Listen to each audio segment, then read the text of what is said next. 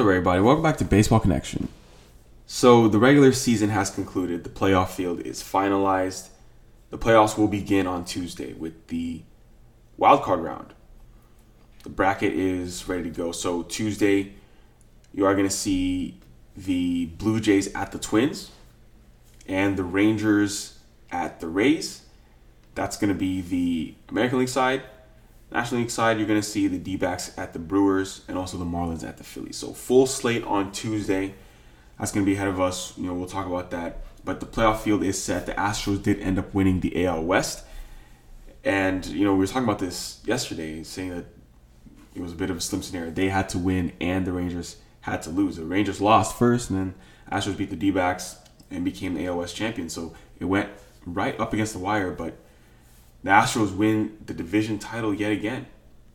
Don't doubt them. Don't doubt them. I mean, it's it's just like six of the last seven years, I believe, they've won the division, or six straight, or something like that. But yeah, this is the reigning World Series champion, and the American League runs through them. So let's talk about the final statistical leaders, your 2023 MLB stat leaders. So for home runs in the American League, you have Shohei Ohtani, who led the AL with 44. He led the AL with home runs despite only playing three games in September. And, you know, he played 100, 135 games this season and still ended up leading the American League in home runs. In the National League and MLB overall leader was Matt Olson with 54.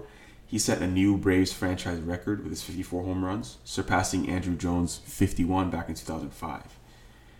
And Atlanta ended up tying the Twins, the 2019 Twins, for the most home runs in a single season. So they ended up tying them with 307. So they did hit a couple homers on Sunday. They were able to tie, but they weren't able to take the lead. But now they have a share of the all-time record for home runs in a season.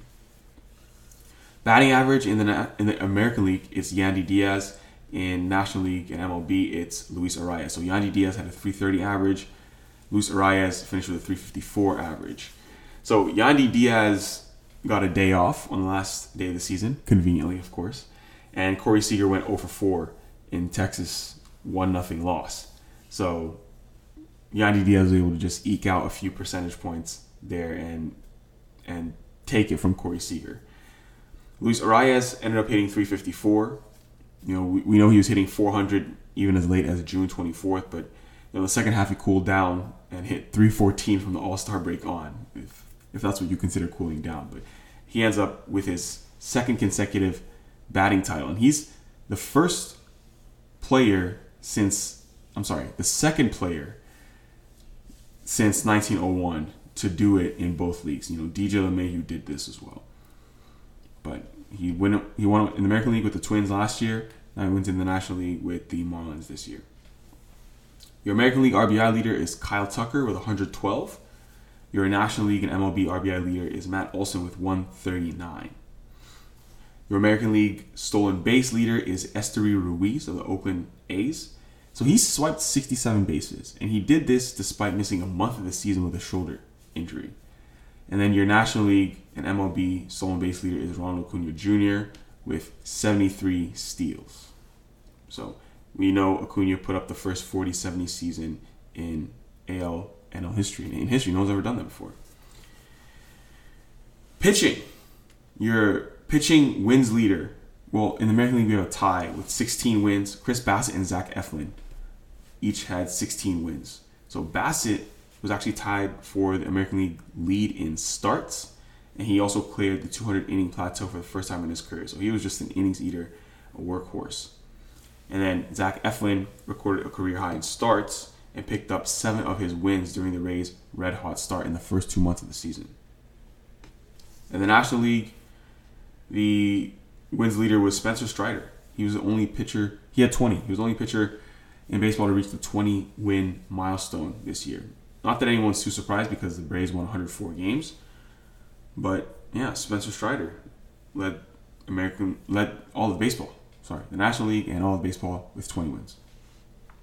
Your ERA leaders in AL, you have Gerrit Cole with a 2.63. You know, he's definitely a front runner for the Cy Young Award. And then in the National League and your MLB ERA leader is Blake Snell, 2.25. That's an MLB best. And strikeouts, American League is Kevin Gausman with 237, and in the National League and MLB, it's Spencer Strider with 281. So Spencer Strider led the National League in wins and strikeouts. Sorry, he did just lead the National League. He led the major leagues in wins and strikeouts. Saves, your MLB leader is an American League player, Emmanuel Clase with Cleveland. He had 44. And then in the National League, there was a tie between Camilo Doval and David Bednar with 39. So those are your statistical leaders from around the league, American League and National League. But uh, yeah, it's, it's been a good one. Now the big dance begins. The big dance begins. The playoffs begin, and buckle up. It's going to be a good one. I will say one last thing. You know, uh, you know, some goodbyes. Miguel Cabrera played his last game. Terry Francona managed his final game, and uh, you know he was he, was out there in in Detroit when it was actually Miggy's last game, but also Terry Francona's last game, managing his Cleveland Guardians against the Detroit Tigers. But we saw Miggy get a nice send off there, and Tito Francona, you know, this guy won World Series with the Red Sox, and you know was a very well liked manager. Players enjoy playing for him. Miguel Cabrera, we know one of the best right-handed hitters of all time. He's one of only three players to have a career with a 300 average, 500 home runs, and 3,000 hits. It's Hank Aaron, Willie Mays, and Miguel Cabrera. Those are the only three players who've done that. And Tim Wakefield. The Red Sox announced that Tim Wakefield passed away.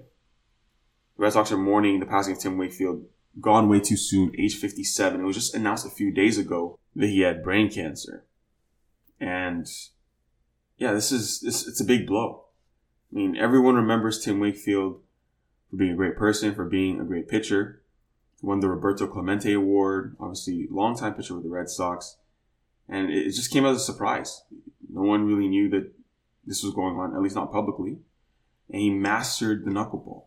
He carved himself, carved out a very long career because of the art of a knuckleball.